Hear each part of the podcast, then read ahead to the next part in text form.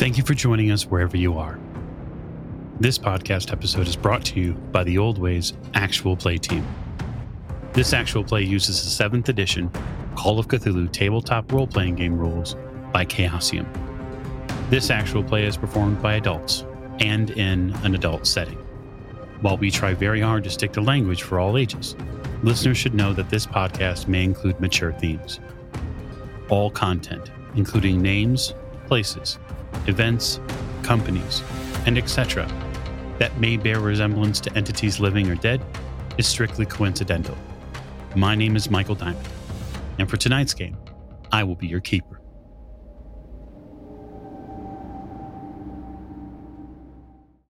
Thank you for joining us on another episode of the Old Ways Podcast. I'm your keeper, Keeper Michael, and we return to Masks of Nyarlathotep in our Kenya chapter. Uh, and so, as we'd like to do at the top of the show, we'd like to thank you, the listener, and especially you, the Patreon supporter. If you hadn't had a chance to join us up at the Patreon, you can for adventures like this and many more at patreon.com slash the old ways podcast. Uh, we are also available on YouTube and continuing to make our charge to 1,000 channel subscribers. We'd like you to join us there. There's content like our live shows at Origins and many, many more fun things to come. And so we'll now begin with introductions to my right. Hi, this is Tiffany, and I play Maeve O'Shea, and I think we're getting on a train. It does appear so, so the tickets say safe. To Miss O'Shea's right. This is Morgan. I play Lillian Lane, and I am also getting on a train. I would hope so. Otherwise, this would be a, a serious splitting of the party at the end of the table. This is Jake. I'm playing Jack Doyle, and I really can't wait to see the uh, countryside of Kenya roll by. Oh, yeah. You know, it's going to be something magical, likely things you've only seen in your dreams. Mm. Uh, to Mr. Doyle's right. Uh, This is Lonnie. I'm playing Robert Drummond, and uh, yay, we're headed south. Uh, you're actually headed north. Oh, that's right. Yeah, But that's okay. I'm all backwards. Perhaps you are headed south, Robert. That is bearing the lead. Oh, I'm sure I'm headed south. to Mr. Drummond's right. Hi, this is James, and I'll be playing Dr. Sigmund Tattenbach. And, um, you know, a train, infinitely, infinitely better than the last mode of transport. Thank you. Yes, uh, as a uh, well, as a German, you would likely be very, very much in favor of trains. Oh, yeah, they're very well scheduled. And it's wonderful. Last but most certainly not least, Uh, this is Alex playing Sandal, who has never gotten into anything resembling trouble on a long train ride. Hmm. so we're going to raise the curtain tonight at the train station. The investigators have gathered their things. They have prepared themselves to leave Mombasa and journey north for quite a long trip. So, as was described, at least to you at the train station last time upon purchasing the tickets, uh, this is quite the, the journey 15 to 18 hours, depending upon the weather. Uh, but luckily for you, uh, you'll be enjoying it as best you can in first class. And so that means that your uh, car, now, it's very important to understand that this car has compartment seating, at, as, at least for most of you, and uh, has protection from the weather. The last we knew, Sam was planning on sorting out sort of his own method of getting on the train. Um, but when you queue up to get to the train, uh, actually physically get on the train, the the lines are clearly marked for different classes, as they say here. So that sort of absorbed class system that the British Empire has uh, is clearly on display here. Um, so, sort of one of the, the toughest portions uh, to visually take in here is the fact that there is an enormous flat car. And that flat car sits right behind the tender, which is where all the wood is carried at. And then right ahead of that is the locomotive, which means the passengers getting on the tender, uh, getting on the flat car, have no protection from the environment, from the smoke, or anything. Their seat on the train on the train and the flat car is their ass, wherever they can be put in. That's what they get, and they have to pay for it as well. You, however, the investigating party that's here, are shepherded towards the back of the train, which is where the first class is, into your assigned seats and rows, and made to uh, enjoy all the comforts that the train can allow. Ahead of you is the dining car. And so that's where you'll be able to get whatever food is offered and or drinks. And then sort of right ahead of that is uh, mail, baggage, and freight cars. Uh, and then ahead of that, just before the flat car, uh, is third class. It's a system. And they built it, and you have to go through it. Very purposeful. Yep. So I'd like to know, if I could, Sam, uh, how you are planning on getting onto the train. Well, you know, it's a funny thing. I will go to great lengths to disguise myself as a totally unremarkable local woman uh, in clean, inexpensive working garb, complete with a shawl and a hood to protect my face from the elements and soot and smoke, and is generally preoccupied with the bundle that she's carrying because it isn't huge. It's just like awkward enough to warrant her attention. Um, and she speaks very quietly and very demurely and avoids eye contact with men, particularly British men, and minds her business. Uh, she will stand or squat uh, so as to take up very little room in the car and will pay very close attention to the other passengers, mindful of their space and their discomfort. And um, for the time being, will will just exist aboard the train. What's your acting? Uh, my acting or my disguise? Well, a little bit of both. What's your disguise, then your acting? I mean, So my disguise is 89. Acting is 77. so I'm not going to make you roll um, because I, I don't think that it's, uh, I don't think making a disguise roll is necessary here. Um, you have more than enough in regards to your garments and more than enough to, to make up this sort of, um, well, this new face. Her name is Nadia. Okay. She's very nice. getting aboard the flat car is not hard. You have to pay a little bit of, of money for it. Your fellow flat car Kenyans are likely a little bit reserved in the sense that they find the, they find a place to sit, they sit down, and they don't seem to make a whole lot of noise. It's a long ride, and there's probably also likely a resigned acceptance to the system that they are in. I am just aware, just as aware of the dining car schedule as they are. So I'm assuming that they are looking just as forward to a cold, formerly hot meal as I am. You see that a lot of them have their own um, baskets and packages with them. It's likely that some of this is for trade goods to take back to Nairobi. Are the compartment cars assigned at when you buy your ticket, or are they just kind of given out? No, they're assigned. Okay. So I, am I aware of where the other investigators are? I guess that's what I'm asking. Um, I would, I would just, uh, Jack, you got the ticket, so I, would you have let Sam know where you were going to be? Oh, yeah. Okay. Okay. like I know the the dining car schedule. So I have, you know, uh, the idea is when people meet, we might be able to find an opportunity to meet.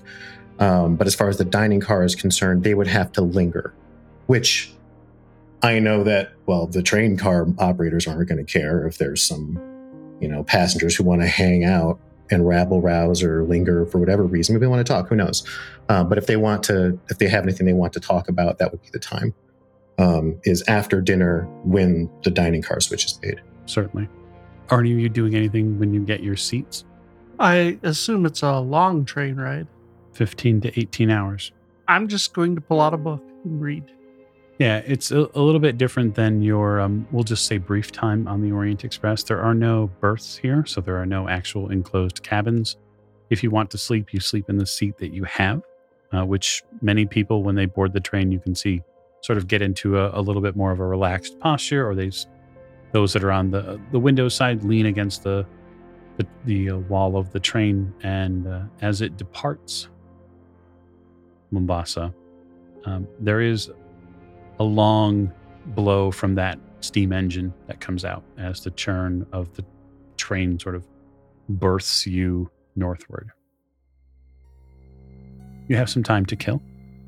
Is anyone doing anything specific while they're on board? I'm just going to try and stay in my seat and keep my head down so that people don't see my face. Is it possible for me to get a uh, paper, a local paper?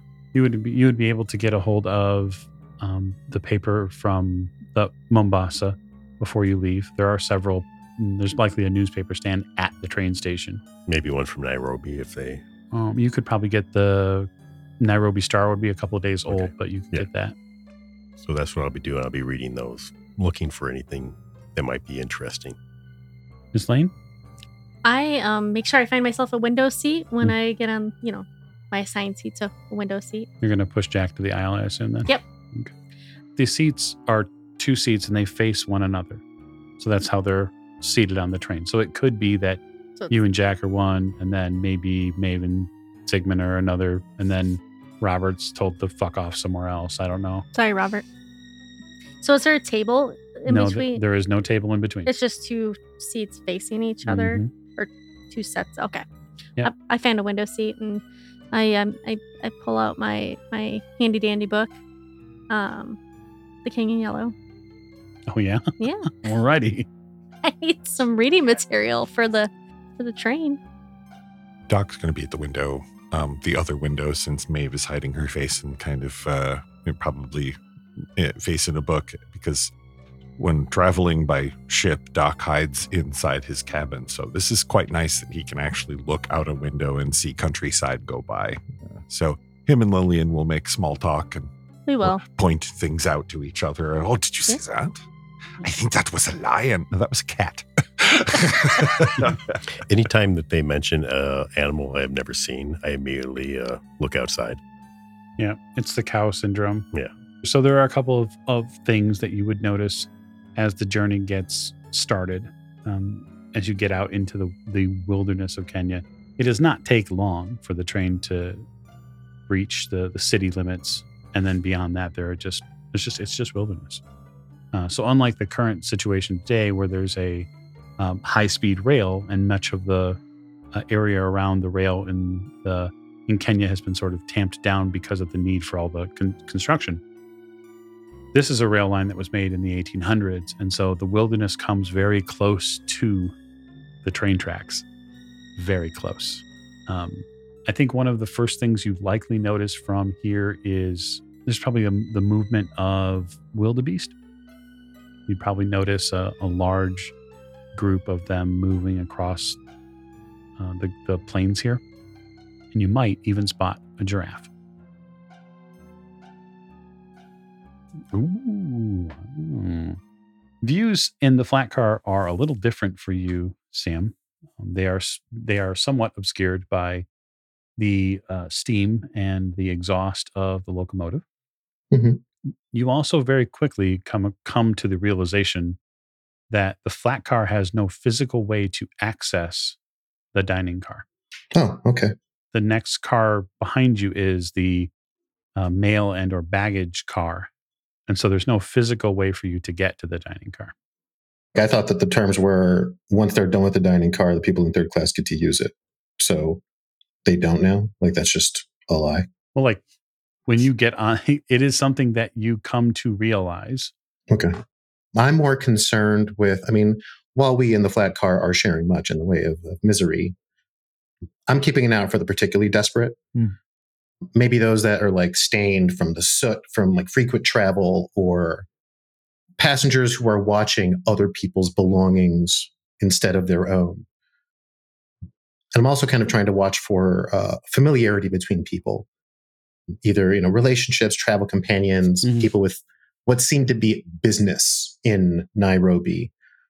People prepared for like a longer stay, that kind of. okay yeah there's probably quite a few of the latter there. Uh, there's probably quite a few people on the flat car that have brought uh, several baskets with them that seem that they're there for a longer term. You probably do also pick up the former which are people on the flat car that are a little desperate and that are trying to pay attention to where people are looking um, when they look at their belongings or do they fall asleep or do they um, get up and stretch? Is there are there windows of opportunity the the, flat car is going to have likely just as many opportunists if not more than the rest of the train but i'll go ahead and give you a spot hidden roll as well Uh, that is an 84 out of 85. Well, okay, well then I'll take it. uh, i am going to play a hand of fate for you Oh, okay.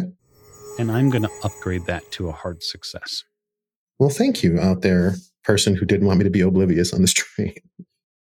So, one of the things that you notice is there is a gentleman from the rail service who stands inside the mail car directly behind the flat car. Um, but you also notice that he seems to have a seat Mhm. and he seems to sit back and relax a little bit. And you pick up, you pick him up in your vision a couple of times, standing up, stretching. This is like when the first couple of hours. Okay. Um, and you sort of put um, the, his physiology together a little bit and think there's a good chance he's going to fall asleep at some point. Mhm. Maybe he's overworked. Maybe he didn't get to rest on the way down.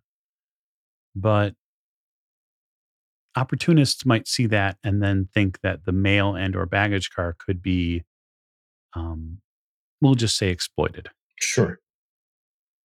And you said that there wasn't access to dining car, but if one could go through the mail car, would that get them there? Is that If one went through the mail car, they would find themselves in third class. And these are this is a a, a class that is mostly made up of um, Pan Asian Mm, and right, right, right? Ar- Arabic Yes. descent. Okay. So they have It might access. They're the ones who have access to the to the dining car. then. Yes, they have access. I see. I understand now. Well, that's all very good to know. And none of these people. So, how successful have I been at making sure no one is paying any attention to me? I would say quite successful, at the very least. Well, then I will sit on that. So, as uh, if I if there is an opportunity to be seized, um, I will either seize it behind someone uh, less aware, or when I need to. Very good. But in the meantime, I will remain um, alert, Hmm. if even if I'm only faking it. Okay. So Lillian, the the play, the King in Yellow, the, the book you continue to read, um, is quite interesting. Um, it continues to create a compelling case for uh, a rather unfortunate tale. There's a story in it that you've been reading for a little while, and it seems to surround a person of importance in the 1300s. Uh, they are a, a member of royalty, perhaps French royalty, and they cloister themselves away in uh, a family home, a, a castle. And in doing so, they begin to create works of machine like quality. They begin to create what sound like a, automatons, almost like dolls, marionettes that are suspended from the ceiling.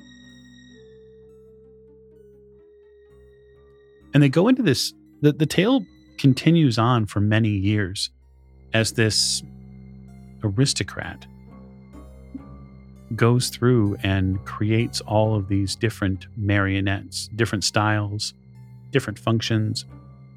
Um, and then eventually he settles down, he stops his creation works, and he has a family. And in doing so, he has a son who eventually inherits this massive castle. Um, and having been sent away to boarding school in many of his early years, the son has very little contact with his father. Um, and he returns to the castle at one point to claim his um, family estate. And the tale talks about the marionettes um, having rumored to have been to come to life and to dance among the halls. And the description that they that this tale gives about how the marionettes dance back and forth and do these pirouettes through the halls, it chills your blood a little bit. And in the back of your ears, you can hear this staccato violin sound. And it very much reminds you of seeing those dancers with Mr. Wild there at the end. Well, because I heard the I've heard the violins a few times Indeed. since then. So does that mean Mr. Wild was a, a marionette? That's a great question. He did seem to have a purpose and a task, and he seemed very passionate about it. He did. So it all kinds of kind of lines up In some way. to to me, at least, you know, without having any other information. So Mhm. I kind of note that in the in the back of my head to tell Jack about later. Not on the train with Maeve and the doctor. Um, the Nairobi Star is a single sheet paper. It is not deeply. Um, well, I'll just say that the articles in it are fairly um, slim. As a single sheet paper, it doesn't really offer you a ton of information, um, but it does seem to what what it doesn't offer you in depth of information. It does seem to offer you in um, more critical news coverage. It looks like they've sort of chopped out all of the uh, fluff of some of the other papers, and they sort of get right to issues, which can something you might appreciate. Um, it is printed in English, which is helpful, um, and it does talk about uh, a couple of places in Nairobi. Um, there seems to be uh, a club, a country club there. It's a private country club they talk about. Hmm. A uh, a bar, a tennis court, and a bowling green. Really? Ooh. It's pretty exclusive, huh? It does. It does seem pretty exclusive. That'd be the kind of place that uh, Roger Carlyle would uh, frequent. Um, if you know anything about Roger Carlyle, you'd know that he is a man who was about or is about station and status and money. I mean, the Carlyle fortune in the era was in the millions, right? So the Mhm. Carlyle family tradition makes a lot of made a lot of its money during the Civil War, doing shipments and arms uh, production. So they were very well off. And if there was one thing Roger liked more than drinking and carousing with women, it was spending money. Hmm. He was prolifically spending money during the uh, beginning of the expedition, which is something that Erica had mentioned to you uh, months ago.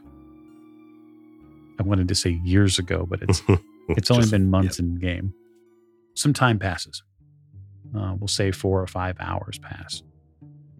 The train begins to churn into the beginning of evening. The dining service starts. Um, and so they begin taking passengers from your car into the main dining space. And they sort of take them in in groups because there's only so much space in the dining car. Um, but when it is your turn, it I guess it just let me know if is anyone not eating. I ask because if you indicate that you're not going to eat, they would let you know that this is the only meal that's served. Oh, I mean, is it uh, local food? Like, is in, uh, it's not like your standard European fare, or Well, is I, it I would say it's half. It's sort of half and half. okay? Um, so there's some there's some local food here, which is exceedingly different than the British European fare, but they do have some very bland British food if that's really what you want. Oh no, Doc doubles down on the local cuisine. um, so they tell you no smashed peas. Damn it, Arnold! He just leaps from the train bodily. But yeah, there's there's food and drink, obviously, that is made available to first class passengers. I would say that it isn't impossible for you all, or at least some of you who are paying attention to your surroundings. I don't want to assume that's all of you, but I'm kind of guessing that you're paying attention to your surroundings. You can tell that the car just forward of you, the third class car, you can see people in there watching people in this car eat. The meal is good.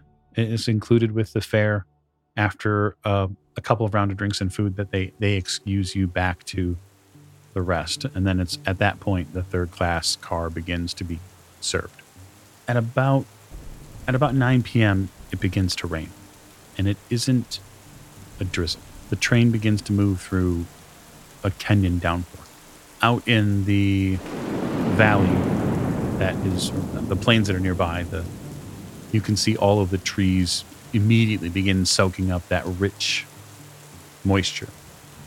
The same thing is true of the people in the flat car. who are forced to soak up all of the moisture that comes in. Although, Sam, you would recognize that several of these flat car passengers seem to be prepared for this, and they put up between a couple of them, they put up a lean-to, like with with men actually holding poles and then holding a barrier for the rain, and they huddle some of the older and elderly people underneath it. Sure. I'm not going to take up space for them as much as I might go out of my way to um, help usher some people, maybe those that are either traveling with children or with um, those who seem, I don't know, less uh, willing to advocate for themselves. Um, help kind of get them get them over there, um, either you know subtly or not subtly. Yeah, if there's one thing that's tr- that's true about the people that are here is it doesn't take them a lot of coaxing to get under there and get protected. Uh, one of the things I will produce to the people that have kind of that are putting up any sort of shelter uh, is a blanket that I will produce from my from my bag, my bag of my magic bag, my ma- not magic bag. It's just a duffel, but yeah, my sleeping bag. That sleeping bag got us, well, got me through the rains in uh, England. I'm not scared here. Yeah, I would just say, um, and not to call your opinion on the situation at all, but the rains here in Africa are something else. Well, it's got to be nice for the soot. You bet. Those of you in the first class car behind feel the storm pick up and the lightning begin hitting. Um, and Jack, you see a tree get split in half alongside the train. Okay. Oh, yeah. Mighty flash and then a basically an arc of fire that leaps from the, the tree as it, it topples over. It bangs off the side of the car and then lays in the. I mean, by then it's way behind you, but I, I feel sorry uh, for the uh, passengers on the flat car. Nothing I can do about it. no, unfortunately. Eight hours into your journey, the rain has not let up. The train does go through gaps of time when there isn't a storm, um, but they're very brief. They're no more than maybe five or 10 minutes. Interestingly enough, the people the, that are traveling via the flat car seem to go into a whir of motion when this happens. So when the storm lets up in the flat car, Sam, you watch them collect the water from the from the fabric and they begin doling that water out in like clay jars. Because of course since there's no service on the flat car, there's nowhere else to get anything to drink. And so the response to the rain that the people in the flat car have is not to hide. They use it at, they use it as they can. Definitely ingenuity. And once, I mean, once again, I will contribute where I can. So that means carrying water to people, means carrying water to people. Uh, I do have um, a non uh, a non sealed hydrogen not filled vacuum bottle that I can use. So essentially, I have a thermos that I can use to help dole out water to people. it's really during during this time of high activity that you see one of these opportunists move hmm and they move for one of the bags of the elderly people that has not been moved over yet and it's not it's a subtle movement but it's a movement you pick up on sort of because you're just almost like a, a well almost like a, a, a cat waiting for a mouse to move. The mouse can't help but do the thing that it does. So I would like to I would like to intercede on behalf of the mouse's mouth, and instead of it grabbing cheese, it will grab my thermos. As I say thirsty, and I kind of thrust it into their hands um, and kind of help them stand straight up and get close, like their, my elbows to their chest, thermos in their face, kind of continuing to kind of not shove them, but you know, if they if they stop moving, we're just going to bump into each other. Yeah, they they don't they don't they, they don't fully stop moving. So you have, you sort of pick them up and and you can feel physically feel from where you're at their entire form squirm at being caught. You really should drink. It's a long journey. They sort of demur and shake their head and look anywhere but look at you. I won't make a big fuss out of it, but um, yeah, I'll, I'll let them. I'll let them deal with whatever they're feeling right now. As I say, oh, you might want to keep an eye on this, and I'll slide over to the bag and help it into the person's lap and kind of usher them over to where they might be a bit better uh, attended to. Um, because if we're in if we're in crisis management mode at this point, it's you know those who those who cannot help themselves uh, are going to be helped, and those who aren't helping are going to either hang out somewhere by themselves collectively, or resign themselves to helping because well, the rest would make them feel too guilty. Yeah, it's true. Uh, he squirms for a bit, but will eventually actually take a drink of your water. Mhm. Um, but he does so sheepishly, if nothing else. Yeah, this is why I give him a pat on the shoulder. And then, you know, go back to attending. How's the uh, how's the how's the male how's the male person doing? Oh, he's clearly asleep.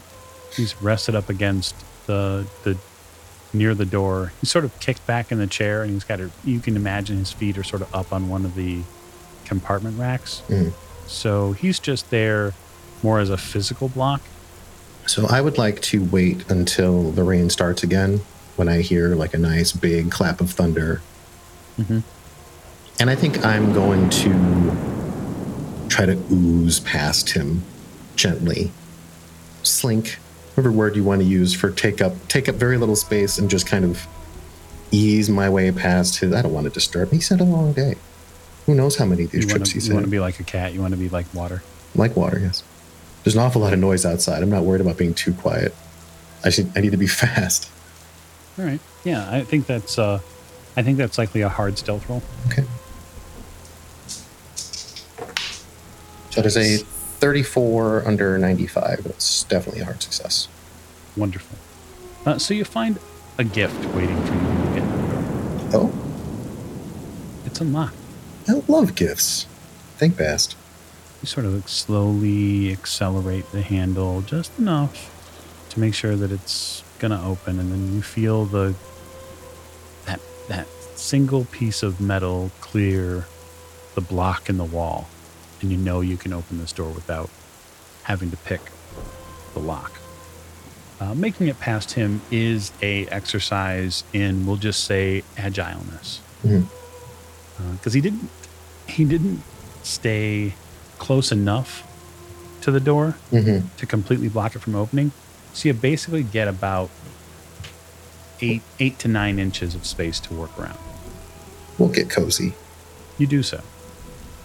It's not just getting in the door though, really. Straddling him to get past him is the the feat that you really have to roll for. Okay. What does this roll for? It's gonna be it's gonna be dex based because it's going to um, because there's no athletics per se. That is an 8 uh, under 75. So I think that's extreme, right? It's an extreme roll. Yep. Okay. You tiptoe across and uh, leave him none the wiser nor the uh, awake.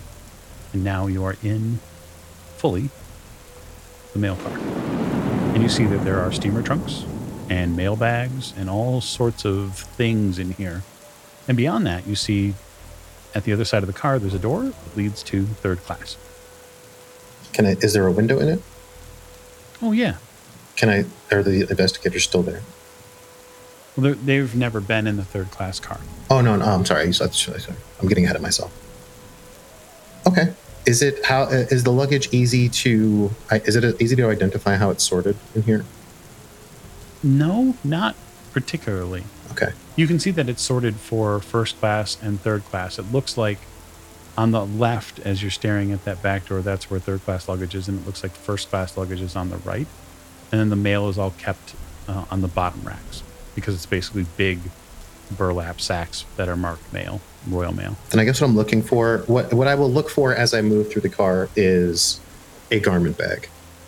You're probably actually going to have to look in steamer trunks because there likely wouldn't be any traditional bags. Okay. Um, then I will look for, based on my understanding of someone like I don't know, Lillian's style of luggage, or uh, I don't know. I don't know how. I don't know how how Maeve tends to. I think I think the steamer trunk that Maeve uses is more utility than than, fa- than fancy. It's got all the spiders and, and snakes in it. But I feel like uh, I feel like I'm looking for something that um, you know that, that exudes poise. Okay, give me a luck roll. I have some of that now. Uh, but that's only a 70 under 52, so I'm not all that lucky. Okay, you're not all that lucky. Um, you you get through. Uh, we'll just say a two trunks, Mhm. and the guard behind you sort of begins to snore a little bit, and then rouses to wake. It sounds like. Beggars can't be choosers. I grab something that I think might function in third class, uh, and I will drape it about myself as I move into third class. Okay, So I'm, I'm rapid disguising, I guess. you are. Um, so I'm gonna need a disguise roll. I'm gonna need a hard disguise roll because you're doing it at speed. So I'll make my disguise roll, and then I guess if I, or do I spend the luck now? How does that? So I will just say this: uh, either you'll spend the luck now, or you'll make a disguise roll. It's really your choice. Oh, I'll make the roll then. I love, I love how exciting these things, these things can get. 29 under, under 89. So it's a hard success. Easily a hard success. Uh, you pull out a bolt of white fabric, Nice. and when you realize that it is likely someone's bed sheet, perhaps, you exit towards the door and you whip it into a turban. Nice. All right. You have to alter a little bit of the rest of what you're wearing, but you do exit the mail car in a turban. And as you hold it and enter the next car, Mhm. the third class car, you now suddenly fit in in this car. Excellent. I will stand much straighter and less demure and begin moving through the car. Jack, why don't you make me a listen roll? Uh, that's 46 under 47. Oh, wow. It sounds like something in the back half of the first class car is making sort of a strange metallic grinding noise. It's picked up here in the past couple of minutes. You're not sure what exactly it is. Um, I will uh, lean back, lean out into the aisle and look back. You look back. I mean, there's the movement of the train. There's people sitting back there. There's the WC that has, you know, is available for people to use. There's, you know, a member of staff that one of the porters is sitting back there as well. You have you have porters um, on either end of the car here that basically attend to whatever you might need. But the sound is still kind of going on. Yeah, Well, well, I'll get up and kind of make my way back. porter who's sitting down, you know, just waiting for for the next the next thing that he has to do. Gets up and steadies his hat a little bit. He steps forward. Uh, can I help you, sir? No, no, I just uh, stretching my legs. Just a bit. I'll sit down again in a minute. Do you hear a noise? He sort of does the thing that people do when someone asks him to hear something. They look around. Right. You watch his eyes sort of dart back and forth, and then they narrow. Yes, I do hear it. He goes back to the door uh, at the back of the first class car, and you see him move the door handle a little bit, and then he pulls the door open just slightly, and he looks at the door, and then he shuts it. Hmm. You see him move the top lock on the door, and you're a fairly well educated lock Right. I know a little something about Oh, locks. you know something about locks. He turns the lock on the top, and you see him continue to revolve it over and over, like it's free spinning. Oh. I'll kind of come up behind him. Another problem with the lock? Uh, It's not locking. That's very strange. Is, is there anything out there? Is the noise louder? It is a little louder, yeah. Is it coming from beyond the door? You think it's coming from beneath, at the bottom of the door, maybe. It's not. Uh, it's not out an exterior noise. The noise is in here somewhere. I kind of look down a little bit. All of you who are traveling in the car, those of you who would not be sleeping, are seeing Jack have this back and forth. You don't notice anything different. Hmm. That's odd. Kind of sounds like it's coming from down here. The rain stops outside. It Oh. eases up, and then Can I hear a little better now? you can hear a little better. Yep. So are you standing by the door? Yeah. With the porter. Is there a window in the door? You bet. It goes out back of the train, right? It does. And there's nothing beyond that. You're seeing Right. just Again, I'll lean over, get closer to the floor. you lean over, you get close to the floor. Make me a spot hidden roll. Hard. That is not going to do it. It's odd for you not to be able to make a hard spot, but it, hap- 85, you know. it happens. Yeah, you get down by the door and you search out there. Everything seems to be in order here for the most part. Hmm. I mean, it's not as well put together as some of the other trains that you've Hmm. been on, but It's no Orient Express. well, really, what is? Right. Yeah, I'll walk over to Jack. Is everything okay? You hear that noise? You'd have to make a listen roll for it, but you you can uh, make a listen roll at advantage because it's being pointed out. Oh, my listen is not very good. So that's 49 out of 20. Base listen, so yeah. No, I don't I don't hear anything. What's it sound like? Kind like a metal grinding sound. Hmm. I just want to make sure it wasn't uh, one of the uh, train wheels or something. Hmm. But it doesn't really sound like it's coming from outside. It sounds like it's coming from the, the base of the door. Oh. Does the bottom of the door look weird? I don't know how familiar you are with bottoms of the doors, but it's a great question. Um, you can give me a spot hidden roll. It'll I be mean, the same like hard I meant like, you know, I look at your door, I don't know how it's supposed to be, but I see, you know, your, your door looks weird, Mike. Yeah, it's a weird door, dude. That is uh 36 out of 75. Okay, so 36 out of 75. hard. That's a hard success. Yeah, you notice something a little strange about the door. Um, the because you've been on a couple of these trains, you had to move from this to the dining car, and so you notice that each one of them have a, a metal plate at the bottom of them, and the one that is here, the metal plate seems to be flapping a little bit. Oh. The plate's loose. Is that Hmm. what you're hearing? No, I mean, I'll reach down there, Hmm. kind of. Try Get to it. grab the Yeah. plate. Yeah, it's definitely loose. It's like somebody, it's like it came loose. That's strange. It shouldn't come loose because it should be, it should likely is screwed down by multiple, you know, multiple ways. And then you slowly begin to sort of put a few things together. The plate of the door, the, the literal bottom of the door is loose. The lock is not working on this door. And when your eyes go up left as this, you know, train porter is trying to examine the door, you realize something a moment before it happens. In the upper left of this door, the hinges are crooked, and the porter pulls on the door. And when he does, the whole door starts to come off. Ooh. Um, can I react at all? I think you can, yeah, because I've, I've shown it to you, so you should be able to react to it.